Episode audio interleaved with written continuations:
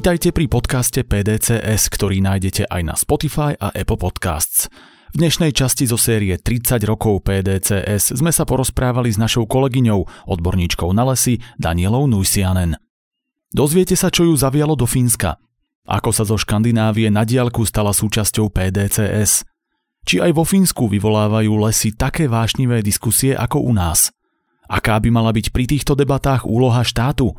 V čom jej pomohla Akadémia dialógu a prečo je občas prínosné rozmýšľať ako holub? A ako sa fínske regióny stavajú ku klimatickým hnutiam a environmentálnemu aktivizmu? To všetko a oveľa viac vám v rozhovore so Zuzou Fialovou prezradí Daniela Nuijanen.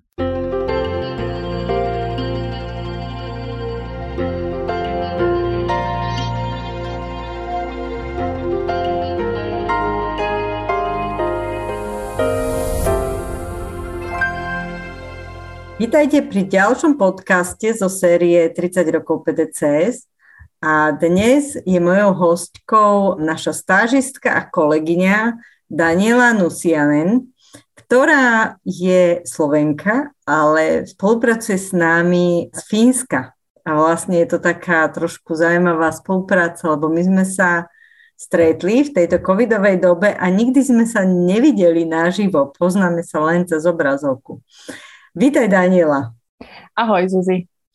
Daniela, ty si odborníčka na lesy a pracuješ ako vedkyňa, ktorá sa zaoberá lesmi, a k tomu sa dostaneme. Ja by som sa najprv chcela opýtať samozrejme takú asi otázku, ktorú každý si kladie, že ako sa Slovenka ocitne vo Fínsku a začne tam žiť a pracovať? Vieš čo? Ono možno to v tých nejakých lesníckych alebo environmentálnych kruhoch nie je asi až taká rarita, že niekto chce ísť na sever, do nejakých severských krajín, vidieť alebo zažiť, aké lesy sú tam a aké je tam životné prostredie. Keďže o tom častokrát počúvame a dáva sa to veľakrát za príklad. Ale taká sranda, že mňa to do Fínska lákalo, ešte ja som bola asi tínedžerka, nejakých 12-13 rokov som mala. A ja som bola veľká faninka fínskej hudby, takže HIM a ja neviem, Nightwish a všetky tieto kapely. A nejak som tak akože snívala, že raz pôjdem do Fínska, len keď som pozerala na teletexte ceny za tie cesty, tak som hneď vedela, že to nie je veľmi reálne. Ale potom neskôr, keď som išla študovať lesníctvo do Zvolena, tak som zistila, že je možnosť ísť na Erasmus do Fínska. A vtedy som to Fínsko už vnímala presne cez to lesníctvo a nie tak cez tú hudbu. Tak som šla na Erasmus do Karelie, do Severnej Karélie na východe Fínska. Taká veľmi typická krajina tisícich jazier. A tam som vlastne potom aj pochopila, prečo sa toľko rozpráva vlastne o tých severských krajinách v súvislosti s lesmi. Ale pochopila som aj tam tú hudbu, ktorú som kedysi ako tínedžerka počúvala, lebo zrazu, keď sa človek na jeseň prechádza tým prostredím, tými lesmi a všetko je také sivé, pochmúrne, ale krásne na jednej strane, tak až som si tú krajinu zamilovala. No a našla som si tu aj rodinného príslušníka, vtedy budúceho, takže som sa sem potom neskôr aj vrátila na štúdia, lebo zistila som, ako sa to lesníctvo dá ešte študovať a tak som si povedala, že prečo nie, že keď mám takú možnosť, tak som si podala prihlášku a prijali ma, tak som prišla študovať ako keby druhé inžinierské štúdium. A ty študuješ v angličtine, alebo už vieš tak dobre po fínsky, že to dávaš vo fínčine? V angličtine. Vlastne tu je angličtina na veľmi dobrej úrovni a sú tu celé medzinárodné študijné programy, napríklad na inžinierskom stupni. A nie je vôbec problém študovať ich v angličtine. A ja keď som sa síce obávala o tú moju angličtinu, ale dá sa do toho dostať, lebo človek príde na prvú prednášku a hneď ti dajú, ja neviem, 5 vedeckých publikácií čítať a teraz ty síce mesiac asi preplačeš, ale proste musí sa cez to nejako prehrísť. Ale je to na niečo dobré, lebo naozaj takto sa to človek naučí a nie na kurze angličtiny, ale presne takto, keď je hodený do vody. A mala som spolužiakov vlastne z celého sveta a tá úroveň angličtiny bola naozaj rozdielna. A a všetci sme skončili, ako sme začali, tak po tých 2-3 rokoch sme všetci skončili úspešne to štúdium. No super. A teda čím je to iné, alebo čo je také zaujímavé na štúdium lesov vo Fínsku? Potom sa teda dostaneme k samotným tým lesom, ale že čím je to iné, ako si zažila treba vo Zvolenie to štúdium a ako to teda inak robia tí Fíni? V prvom rade by som povedala, že keby som si mohla zopakovať alebo znova vybrať vysokú školu, išla by som znova dozvolená na tú istú školu. Lebo ja videla som aj tie pozitíva, ale aj negatíva, aké sú túto. A ja som bola zvyknutá vo Zvolenie na to, že sme chodili do lesa veľa, naozaj veľa, v každom počasí pravidelne sme to odchodili a robili rôzne praktické veci a okrem toho sme mali aj také zaujímavé iné predmety ako sokoliarstvo, včelárstvo a podobne. Že to bolo naozaj také blízke k tomu životnému štýlu, keď si niekto predstaví možno lesníka alebo horára. A potom, keď som prišla do Fínska, tak tu sú aj rozdielne univerzity zamerané na lesníctvo, lebo je Univerzita v Applied Sciences a to sú univerzity, kde študujú napríklad budúci lesníci. A to je možno niečo bližšie k tomu, čo sme mali my vo Zvolenie. A potom je sú univerzity, na ktorej som aj ja, University of Eastern Finland. A tie sú zamerané skôr na také komplexnejšie riešenie problémov, rôzne metodiky, ja neviem, nejakých inventarizácií, tvorby, nejakých stratégií. A proste je to zamerané skôr na také, už možno nejaké vedecké prístupy, vedecké metodiky. A v tom Zvolení je to taký mix.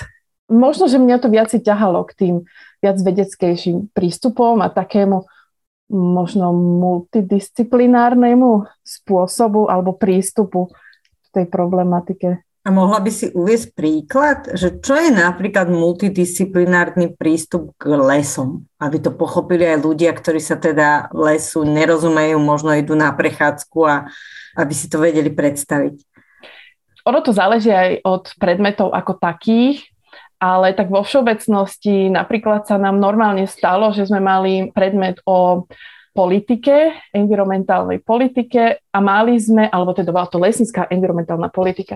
A študenti, ktorí sme sa tam zišli, sme boli jednak z celého sveta vlastne a boli tam študenti, ktorí majú background v geografii alebo v environmentalistike alebo biológovia, alebo potom tam boli aj lesníci, alebo tam dokonca boli právnici. Mm-hmm. A potom aj tí prednášajúci, že nebolo to, že celý ten predmet prednášal jeden človek, ale on si volal vedcov alebo ľudí z praxe hovoriť o konkrétnych veciach. Čiže my sme ani nemali skripta. Ja som v živote žiadne skripta vo Fínsku nepotrebovala čítať, lebo my sme všetko sa učili cez publikácie, cez možno nejaké kapitoly v knihách, ale nikdy nie nejakú biflovačku a že sme sa museli naučiť nejaké 40-ročné skripta alebo podobne. A takto sa nám napríklad stávalo, že sa nám tam zrazu objavil človek zo sociológie na takéto prednáške, že ako oni robia výskum a ako oni skúmajú vzťah ľudí a lesov a podobne. A toto mňa veľmi zaujalo, že napríklad tá profesorka ani nie je na lesníckej fakulte, ale je na úplne inej, nejaká fakulta geografie, ale zaoberá sa tým lesníctvom a lesníckou politikou aj tak. A je to renomovaná profesorka, takže toto sa mi na tom páčilo. Hej, a to je veľmi zaujímavé, lebo asi aj my na to narážame u nás, že jednotliví tí odborníci sa až bránia takej multidisciplinarite, že každý si drží ako keby tú svoju odbornosť, že čo mi ty rozprávaš, ty nie si odborník na lesy, ja som to vyštudoval a že možno, že naozaj tie iné vedné disciplíny by vedeli k tomu priniesť iné pohľady a dôležité nejaké aspekty. A teda ja ešte na teba prezradím, že ty si sa dostala k nám do PDCS a pomáhaš nám v takom procese facilitácie prípravy národnej lesníckej stratégie, kde vlastne tiež sú rôzne inštitúcie, aj štátne, aj teda neštátne, ktoré majú čo povedať alebo mali by mať čo povedať k tomu, ako lesy na Slovensku by mohli vyzerať alebo mali by vyzerať. a teda pomáhaš nám s tým procesom, so zapisovaním z tých stretnutí a s facilitovaním. A keby si teda mohla niečo prezradiť, ako to ty vnímaš ten proces na Slovensku, alebo čo z toho možno fínskeho pohľadu, z tej fínskej perspektívy je pre teba zvláštne, alebo čo naopak možno zaujímavé? Tak ja som sa vlastne dostala presne k PDCS cez túto národný lesnícky program, pretože si ťa dovolím opraviť, nie som odborníčka na lesy, ale lebo mňa skôr ťahá k tým ľuďom, ktorí pracujú v lesoch alebo sú nejakým spôsobom závislí od lesov alebo tie ľudsko-lesné vzťahy, keď to tak môžem nazvať. A práve preto sa zaujímam aj o participáciu vlastne pri rozhodovaní po veciach ohľadom životného prostredia a aj lesov. A tak som sa teda nejak dostala do toho PDCS, zapisujem. A keď som sa tak rozprávala, aj tuto vo Fínsku som im spomínala, že ako tento proces prebieha, lebo všetky materiály sú aj normálne verejne prístupné, keby mal niekto záujem. Tak napríklad tuto vo Fínsku mi táto pani profesorka hovorila, že to je naozaj veľmi zaujímavé, že sa to u nás teraz robí takto, takýmto participatívnym spôsobom a že napríklad sme mali aj stretnutie s odbornou verejnosťou, kde bolo niekoľko zainteresovaných strán cez nejakých jednotlivcov, alebo boli tam neziskové organizácie, občianske združenia, aj nejakí profesionáli a aj nejakí akademici. Lebo že vraj vo Fínsku to bolo len zverejnené online a ľudia mohli pripomienkovať online, ale že ani veľmi nevedia, do akej miery vlastne sa to nejako dostalo alebo do akej miery tie pripomienky možno ovplyvnili tú stratégiu alebo nie. Mm-hmm. No a v tomto prípade bolo naozaj zaujímavé vidieť, že keď aj sa stretávali tie skupiny a postupne ako sa tvorila tá stratégia, ako sa tie diskusie viedli a ako sa to potom pretavovalo do toho materiálu, tak ja to vnímam veľmi pozitívne. Uh-huh. Znamená to, že aj Fíni by sa mohli inšpirovať procesom prípravy národnej lesníckej stratégie? Áno, ja si myslím, že áno, lebo ono veľakrát sa aj možno povie, že takto sa robí participatívne tam a tam a tam v tej krajine, ale aj tá participácia môže byť rôzna, môže byť rôzne druhy participácie a naozaj možno sa niekedy ani neskúma alebo nemonitoruje, že do akej miery tá participácia bola úspešná alebo do akej miery sa tie pripomienky vôbec nejako pretavili do toho materiálu. Uh-huh. A sú aj vo Fínsku lesy takou výbušnou témou? Lebo teda PDCS, my sme ešte takí zameraní na tú polarizáciu a na tie konflikty a teda vieme dobre, že na Slovensku lesy, čo sa týka národných parkov, čo sa týka vôbec spravovania lesov, pod ktorým ministerstvo majú byť, alebo teda už máme rôzne lesné živočíchy, ktoré vyvolávajú vášne. Nedávno sme robili školenie pre zásahový tím pre medveďa hnedého štátnej ochrany prírody. To znamená, že sú mnohé veci a témy, kde ľudia majú tendenciu jednak mať pocit, že tomu rozumejú, aj keď nie úplne možno tomu rozumejú alebo rozumejú tomu v komplexnosti, vidia možno nejaký výsek tej reality a majú pocit, že teda chcú do toho hovoriť, majú čo to k tomu povedať. Ale aj, že to vyvoláva také vášne a hlboké veľakrát konflikty. Tak chcem sa spýtať, že ako je to vo Fínsku, že či aj tam je to taká citlivá, bolestivá téma všeličo, čo sa týka lesov, či tam sa ľudia hádajú kvôli lesom. Tak toto je presne moja téma. Toto je presne to, čo ma baví a čím sa zaoberám. A ja keďže neviem úplne plynule po fínsky, takže ja to vnímam cez ten výskum, ktorý sa o týchto témach deje a cez to, čo počúvam a čo sa nejako dočítam. A existuje to aj tu. Je to naozaj veľká téma, lebo lesy sú vo Fínsku niečo, až by som povedala, posvetné. A pritom napriek tomu je Fínsko jedna z tých krajín, kde je najrapidnejšie ubúda biodiverzita, čo je ako zaujímavé. Ale sú tu aj takéto konflikty.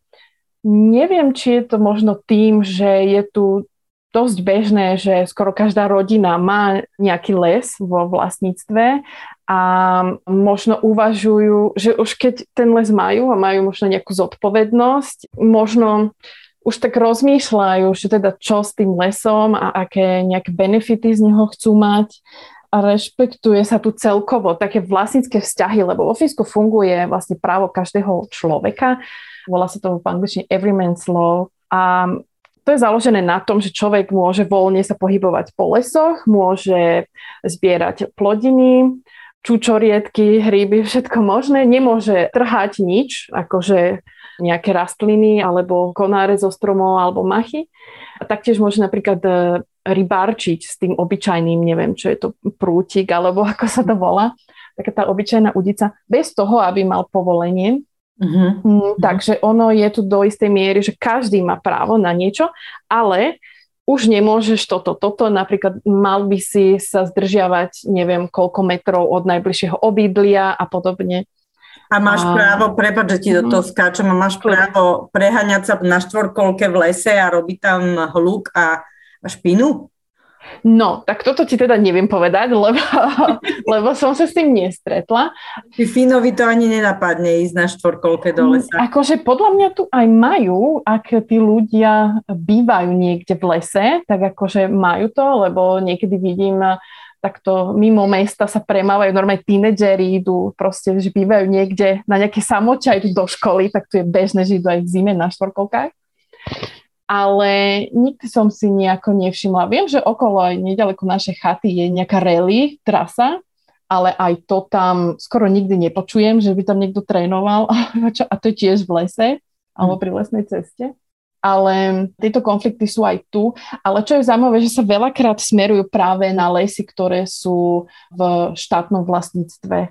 A väčšinou teda sa apeluje na, napríklad bola tu taká veľká kampaň na zastavenie holorúbov, ale bola orientovaná na štátne lesy a nie na tých súkromných vlastníkov napríklad.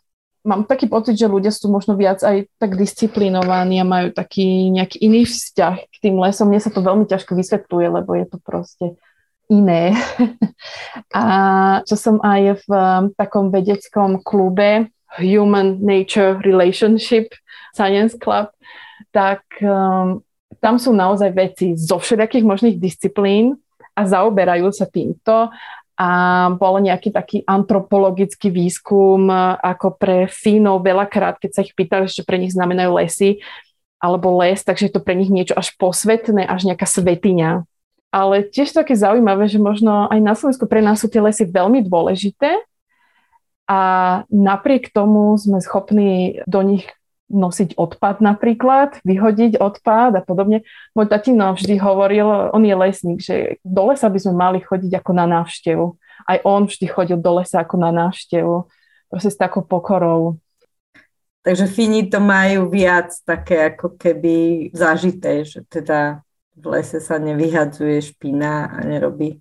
Áno, tu na ľudia naozaj chodia vyslovene, že vypadnúť z reality do lesa na dlhé 3-4-dňové túry niekedy. A tiež som to niekoľkokrát zažila. Prespávajú v lesoch a potrebujú proste ticho. A naozaj to vidno, že tí ľudia ako keby šli meditovať do tých lesov. Mm-hmm. Ale nikde nevidíš odpad v tých národných parkoch. Všetky psi sú na vodítkach. Mm-hmm. Žiadne obrovské hotely. Ak sú tam hotely, tak sú také zakrpatené, že len do výšky stromov napríklad, že nevytrčajú a nekazia ten výhľad, lebo vo Fínsku presne taký ten landscape, tá krajina je to, čo vlastne robí Fínsko Fínskom a oni si to nechcú pokaziť. Mm-hmm. Takže na toto si dávajú záležať. Uh-huh. Takže teraz si sa priznala, že ten vzťah tvoj k lesom asi ste mali v rodine, že to nebolo len tak, že na teba to nejak spadlo, ale že tatino je lesník, takže asi si k tomu bola vychovávaná aj doma. A teší sa, že pokračuješ v tomto smere? Jasné, že sa teší. No ja som od malička mala tatina pri sebe a on ma vždy viedol k takej nejakej zvedavosti, aby som sa zaujímala o ten svet okolo nás. Ja som dostala mikroskop a všetko som dávala pod mikroskop, všetky listy a ja som merala izbové kvetiny ešte na 1. stupni základnej školy a robila som si denník normálne, že ako begóny rastú listy a podobne. A môj tatino potom sa dozvedel, že on bol taký istý, keď bol mladý a on mal z kúpelky, mal laboratórium. Ona vyhrala nejaké súťaže potom na strednej lesníckej škole ale na vysokú školu sa nedostal. Ale ja všade, keď som s ním chodila do nejakých arboretov alebo aj do zahraničia, ja som mala prednášku všade, zo všetkého, z každého stromu, lebo to naozaj možno aj v tom, že on to nikdy nebral len ako prácu, ale on celý ten životný štýl mal taký, že niečo choval, niečo pestoval, že sa v niečom potreboval vzdelávať, niečo musel experimentovať a možno toto mi nejako nedalo a ja som proste bola stále zvedavá. Ale nejako potom postupom času som zistila, že ma to skôr viacej ťahá k tým ľuďom v tom lesníctve alebo k tým vzťahom ľudí, k životnému prostrediu. Lebo aj vlastne cez tú jeho prácu som sa stretávala s tými lesnými robotníkmi, robotníčkami a lesníkmi a potom neskôr človek vlastne zistí, ako rastie a počúva napríklad názory spoločnosti alebo postoje spoločnosti k lesníkom a možno nejaké kritizovanie, tak potom človek to začne rozmýšľať, že vlastne prečo. A že aké sú tam tie rozdiely, keď vlastne veľakrát tie skupiny aj chcú to isté, len niekedy ako keby hovorili inou rečou. Tak ma to nejako ťahalo k tým lesníckym konfliktom. No, je to ohromne zaujímavé a teda ty si teraz ponorená vo svojej, tak som to pochopila, doktoránskej práci, že si robíš doktorát tam vo Fínsku. A máš nejakú predstavu, čo potom, že chceš ďalej fungovať tam na univerzite, alebo by si rada spolupracovala aj tuto na Slovensku, teda okrem s nami, lebo my ťa stále chceme, ale teda v tej svojej oblasti vedeckej teraz, keď sa mám na tú vedu ako keby orientovať, že či by si rada predsa len niečo aj so Slovenskom mala dočinenia.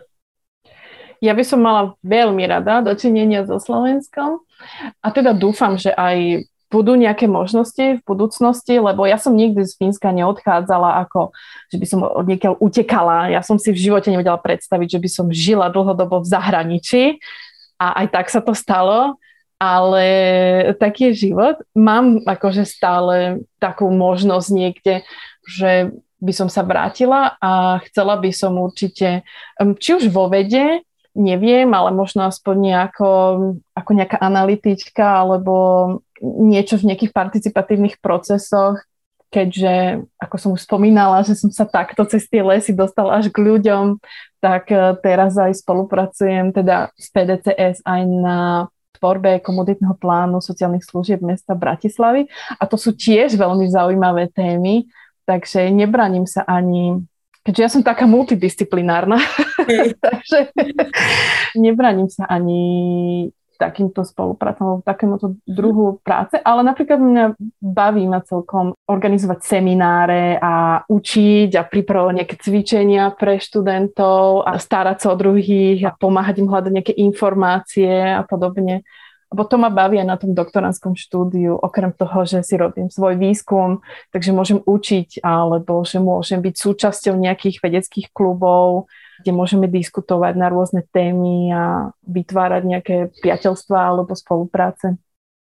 No perfektné. Samozrejme, že to je všetko to, čo aj v PDCS robíme a okrem iného teda, aj to je aj moja taká osobná záľuba, veď to vieš, že skúmať naozaj tie hodnotové konflikty, ktoré sú ukotvené v hlbokých našich hodnotách, ktoré si nesieme z rodiny, od materskej škôlky a ako niekedy tie hodnoty narážajú na seba, napríklad keď sa rozprávame o národných parkoch.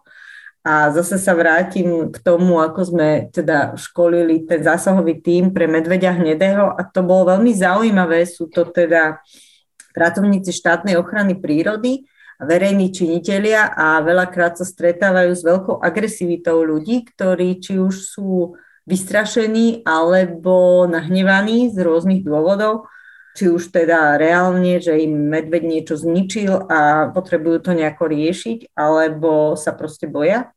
A tam veľakrát zaznieva taká vetička, že chránite medveďa a nechránite ľudí.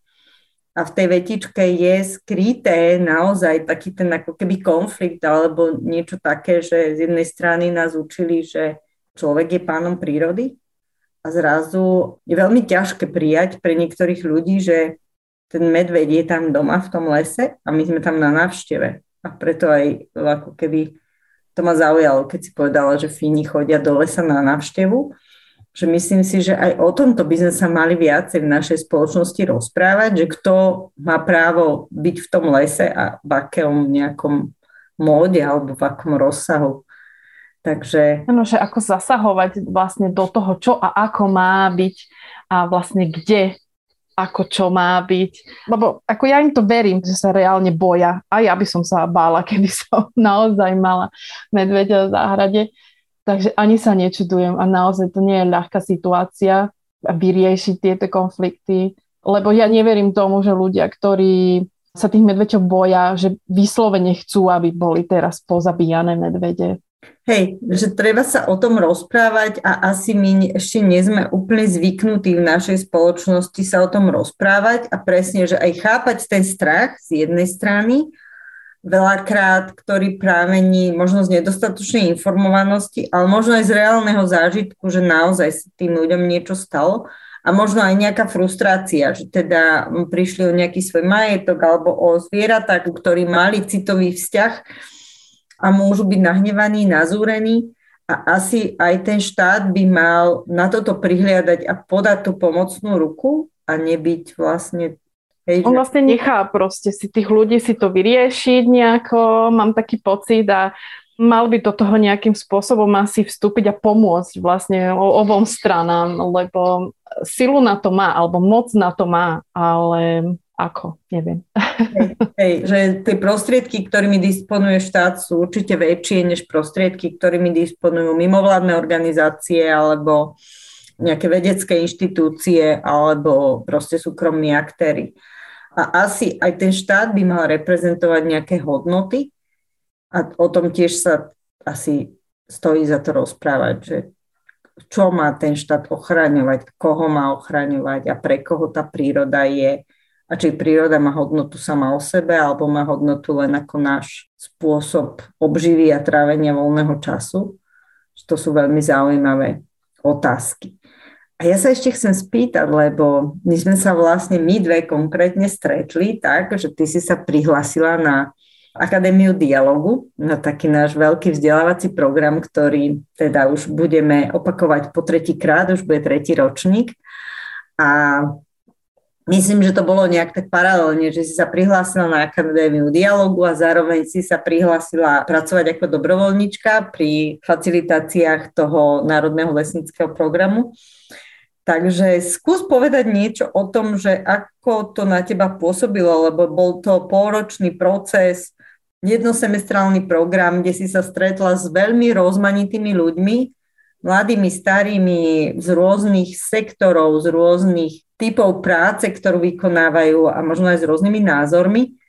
Takže povedz, ako si to ty vnímala, alebo či ti to niečo dalo. Áno, na Akadémiu dialógu som sa prihlásila ešte, keď som nevedela, či budem nejako spolupracovať s PDCS, ale sledovala som PDCS aj skrze tých konfliktov a participácie, tak som sledovala aktivity. A keď som zistila, že Akadémia dialógu je online, tak som ani nečakala, hneď som sa prihlásila. A taký veľký benefit, alebo v tom teda, čo mi Akadémia dialógu dala, tak bolo presne to, že som spoznala veľa ľudí z rôznych sektorov aj. Ja som nemala napríklad skúsenosť s neziskovými organizáciami alebo ani so štátnym sektorom až tak nejako veľmi. Aj keď som predtým robila vo Fínsku nejakú dobrovoľníckú prácu, ale väčšinou to bolo také nezávislé všetko. A tu naozaj boli ľudia učitelia, ľudia z pomáhajúcich profesí a podobne. A samozrejme, všetci sme mali aj nejaké iné hodnoty, iné názory a teraz zrazu sme sa museli rozprávať a riešili sme cvičenia spoločne a veľakrát možno človek v tých diskusiách aj tak naozaj porozmýšľal a mohol sa pýtať toho človeka vlastne prečo si toto myslí a podobne. Ja som mala veľmi rada cvičenia, ktoré neboli možno ani len tak na tú diskusiu, ale boli veľakrát zamerané na takú sebareflexiu. Za toto som ja bola veľmi vďačná, že som sa naozaj nad niečím mohla zamyslieť ja sama a celkovo aj tá Akadémia dialógu bola postavená cez tie lekcie a cez tie témy tak, že ja som vedela, že nejako táto téma nejakého dialógu a diskusie ma zaujíma, ale nevedela som vlastne, ako ju orámcovať alebo ako ju uchopiť. A tá Akadémia dialógu mi priniesla vlastne ten spôsob alebo nejaké také osnovy, že ako sa na to pozerať a aké veci si možno zhodnotiť, ako sa pozerať na hodnotové konflikty, ako sa pozerať napríklad. Nikdy nezabudnem na také divné cviká, čo sme mali s Lidiou, že sme si mali predstaviť, že sme auto alebo že sme holub.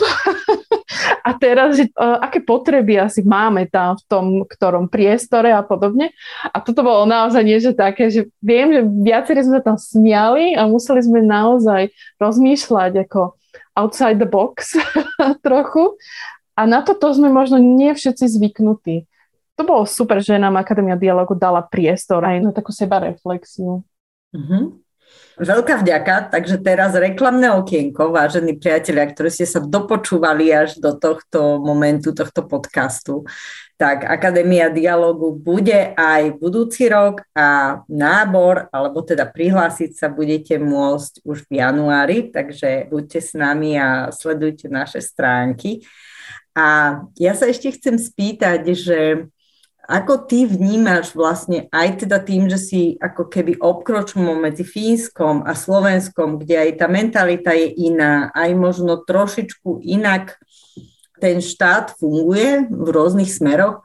Ako ty vnímaš rôzne teraz klimatické hnutia alebo rôzne aktivistické snahy o tom, aby sa viac možno vlády zasadzovali za zníženie emisí alebo aj teda za možno ochranu tých lesov alebo vysadzanie ďalších lesov. Ako to ty máš? Čo si ty o tom myslíš? V prvom rade treba povedať, že Fínsko má oveľa viac lesov a oveľa väčší ten potenciál a je tu oveľa viac lesov na človeka ako na Slovensku. Aj preto tu naozaj je veľmi dôležité nejaký drevospracujúci priemysel a pestovanie lesov za účelom získania nejakého materiálu aj, nejaké drevnej suroviny.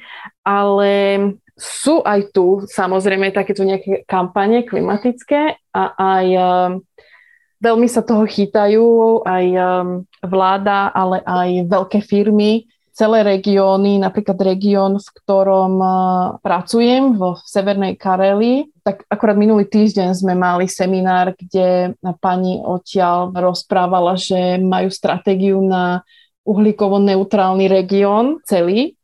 A pritom práve tento región je naozaj veľmi dôležitý pre drevospracujúci priemysel, ale zároveň proste chcú mať uhlíkovo neutrálny a že už teraz sú oveľa bližšie k uhlíkovej neutralite ako celé Fínsko napríklad.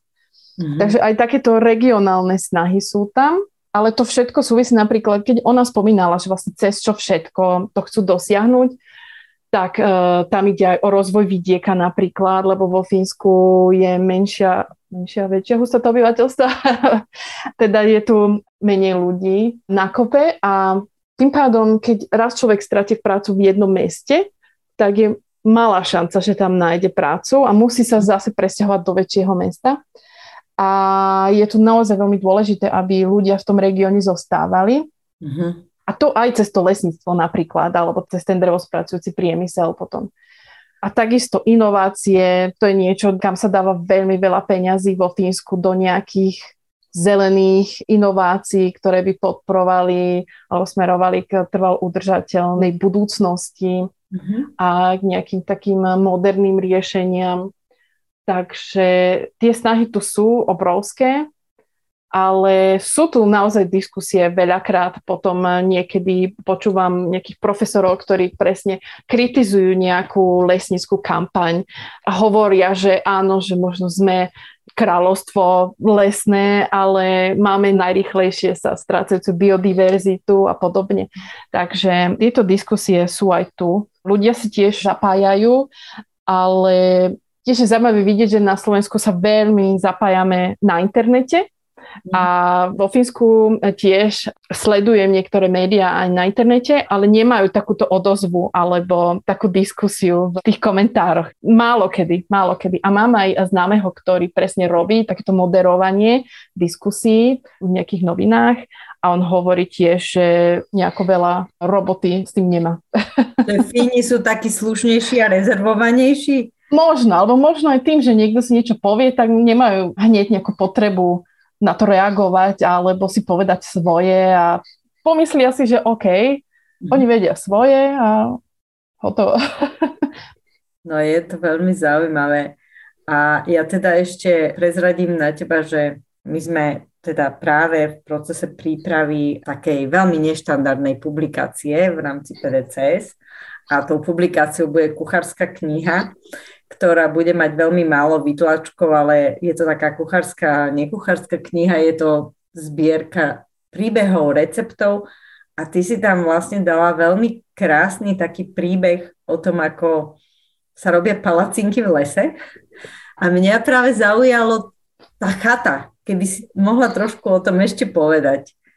To bol ten príbeh, ako myslím, že ja som začínala len študovať a nám fínski študenti lesnícky spravili takú nejakú akciu, že aj teda s nami, so zahraničnými, že pôjdeme do toho lesa v Joensuu a že tam proste si opečíme nejaké klobásky a posedíme. To bola taká sranda, lebo to bol už nejaký neskorý november, takže tu už bola aj tma, už fúkalo, snežilo, ako fakt hnusné počasie, ešte sme tam aj zablúdili. No a keď sme sa tam nakoniec dostali do tej chaty, tak to je taká typická chata, taká nízka, ale taká učupená, ale má takú vysokú strechu a v strede má ohnisko.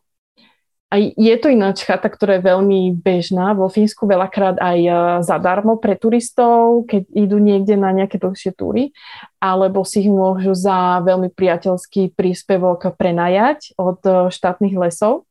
A teda my tam prídeme a tam už boli tí Fíni, niektorí len v svetroch, niektorí len v krátkych rukávoch a oni už nám to chystali, varili. My sme si normálne prišli do nejakého iného sveta, lebo oni so všetkým manipulovali, tak prirodzene po drevo chodili, narúbali, priniesli a tam potom zrazu naša kamarátka fínska vytiahla takú fľašu plastovú a ona už v nej mala pripravené cesto na palacinky a zrazu vytiahla panvicu, naliala to cesto na tú panvicu a dala to na ten oheň a držali sme to nad tým ohňom tú panvicu a sme to tak pretočili a takto sme robili palacinky. A to bolo niečo také, že všetci, ktorí sme tam boli, všetci zahraniční, my sme len vyvaľovali oči, toto sme v živote nevideli. A všetci sme si to chceli vyskúšať. A to bola taká sranda, že Fíni možno pôsobia také rezervovanie a aj akože veľmi slušne nás obsluhovali, ale vždy sa tak s odstupom nejako občas prihovorili. Ale potom sme zrazu prejavili ten záujem, že tieto palacinky, to by sme si chceli vyskúšať, tak úplne také nadšení boli, že jasné, to vám ukážeme takto a zrazu už potom prišli aj s nejakým bylinkovým likérom a ja neviem čo. A naozaj to bola potom taká sranda, že vlastne sme tam sa stretli ľudia z celého sveta, lebo ja som mala spolužiakov z Bangladešu, z Brazílie, z Ruska som mala veľa spolužiakov a ja neviem odkiaľ. A aj tak sme sa všetci v tej búrke snehovej, čo bola vonku, stretli v tom teple, kde sme občas trošku si videli do tváre, lebo sme tam nemali iné svetlo, len ten oheň. A jedli sme palacinky, ktoré normálne by mi asi nechutili, len také obyčajné palacinky, lebo neboli ani sladké, ale úplne ináč to chutilo, spravené na ohni. A potom ja som mala ešte jednu podobnú príhodu, že raz sme sa išli tak kúpať cez leto. Na takom mieste, kde sa chodíme kúpať, tiež bola nejaká mamička s dieťaťom a oni robili tiež tieto palacinky na ohni a oni už odchádzali, ale sa nás spýtali, že oni ešte majú tieto palacinky, že či ich nechceme. A vtedy mali taký fajnový čerstvý čučoriedkový džem, lebo to bol akurát koniec augusta. Tak asi je to nejaká vec tuto vo Fínsku. A ja si pamätám, že v ten rok som si kúpila takú istú panvicu, že aj ja si budem robiť palacinky na ohni odteraz. No teda. Takže to asi nie je úplne typický obraz pre Fínsko. Možno Slovákom sa spája Fínsko s vodkou alebo s nejakými inými produktami, ale odteraz sa možno bude spájať aj s palacinkami. Ale je to zaujímavé, lebo ja som mala veľa takých stereotypov v hlave o možno nejakých krajinách alebo o ľuďoch z nejakých krajín, až kým som neprišla do Fínska, ktoré je naozaj viac medzinárodné, lebo ja som študovala fínsko-ruský medzinárodný program, takže sme mali aj v Moskve a v Petrozávodsku a v Petrohrade nejaké predmety, ktoré sme tam študovali. A ja som mala veľa spolužiakov z Ruska a to bola tiež taká sranda, ja som priniesla nejakú slovenskú borovičku a oni sa hneď chytali za hlavu, že oj, toto je príliš silné, takéto ja nepijem, neviem čo. A potom naozaj sme prišli na to, že tieto mladšie generácie už nie sú úplne také možno, ako sa rozprávalo volakedy o nejakých Rusoch, ktorí pijú toto, hento a že to vlastne nemusí byť taká pravda. Takže veľa stereotypov, väčšina stereotypov sa mi totálne zbúrala, keď som prišla do Fínska a keď som začala chodiť napríklad raz za čas na omšu, ktorá v slovenčine nie je, takže som musela ísť na nejakú inú a teraz to naozaj vidíš ľudí zrazu. Možno na Slovensku som to ani nebrala tak vzácne, že mám možnosť ísť do kostola každý deň alebo každý večer a zrazu vo Fínsku v tom meste v Joensuu je možno raz za týždeň. Aj to nie stále, lebo je to skôr akože misionári, ktorí robia tie omše. Teraz zrazu prídeš do nejakej malej miestnosti, si prídeš, ako keby si prišiel do nejakej sekty, alebo niečo, že žiadny kostol, nič. Toto je normálne nejaká administratívna budova, v ktorej je jedna miestnosť a zrazu tam máš 15 ľudí a tí 15 pochádzajú z Korei, z Indie, z Poľska, z Nemecka a ja neviem odkiaľ. A možno kebyže ich človek len vidí na prvý pohľad, tak ich ani nezaradí, že to by boli katolíci. A možno by mal hneď človek nejaké predsudky. Mm. Ale zrazu človek zistí, že no nie je to tak vôbec. Ja naozaj odporúčam každému, aby si to vyskúšala. Hovorím, ja som síce nebola nejako ďaleko a vo veľa krajinách, ale úplne mi stačilo ísť do Fínska a zapájať sa a chodiť a všímať si. Mhm. To je super, to je veľmi krásne, jak si to povedala. A už sa teda chýlime ku koncu nášho podcastu a chcem sa spýtať, máme 30 rokov, ešte stále oslavujeme, my sme sa rozhodli v PDCS oslavovať celý rok, takže si s nami už dosť dlho, myslím, že už je to vyše roka, takže skús povedať niečo k narodeninám alebo nejakú gratuláciu alebo čokoľvek ťa napadne k tomu 30. výročiu na záver. Tak, mne príde, že som v PDCS málo, ale na druhej strane mám stále taký pocit, že som tam veľmi vítaná. Ja som ani od prvej porady nemala pocit, že som tam niekto nový, lebo všetci boli naozaj takí milí, ako keby sme sa už poznali. Aj napriek tomu, že bolo všetko online. A k tej gratulácii takú klasiku, že možno do ďalších rokov prajem PDCS-ku šťastie, zdravie a láskovo porozumenie a možno to šťastie v zmysle nejakého šťastia na ľudí, na kolegov a na nejaké spolupráce a aj na ľudí, ktorých postretávate na tých tréningoch. Zdravie v zmysle fyzického aj psychického zdravia, aby PDCS ešte dlho zvládalo všetky činnosti a všetky tie tréningy a všetky aktivity, ktoré robí, aby malo energiu na to všetko a inšpiráciu a lásku, možno skôr ako porozumenie aj v tíme, tam je to už aj teraz, ale aj to porozumenie, ktoré promujete cez tie svoje činnosti alebo cez tie svoje tréningy a cez tú participáciu a to, ako podporujete dialog, tak toto, aby sa prehlbovalo proste to porozumenie medzi ľuďmi, tak toto prajem PDCS-ku. Veľmi krásne ďakujem, Daniela, a naozaj mi bolo veľkou cťou, že si bola hostkou tohto nášho podcastu. Ja ďakujem za pozvanie, naozaj som si príjemne pokecala. Ďakujem pekne.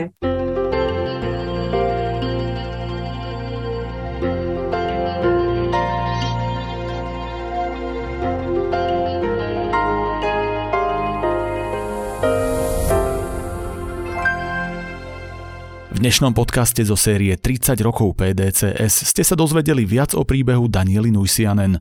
Ak vás táto časť zaujala, prihláste sa na odber podcastu PDCS na Spotify alebo Apple Podcasts, kde nájdete aj všetky predchádzajúce časti.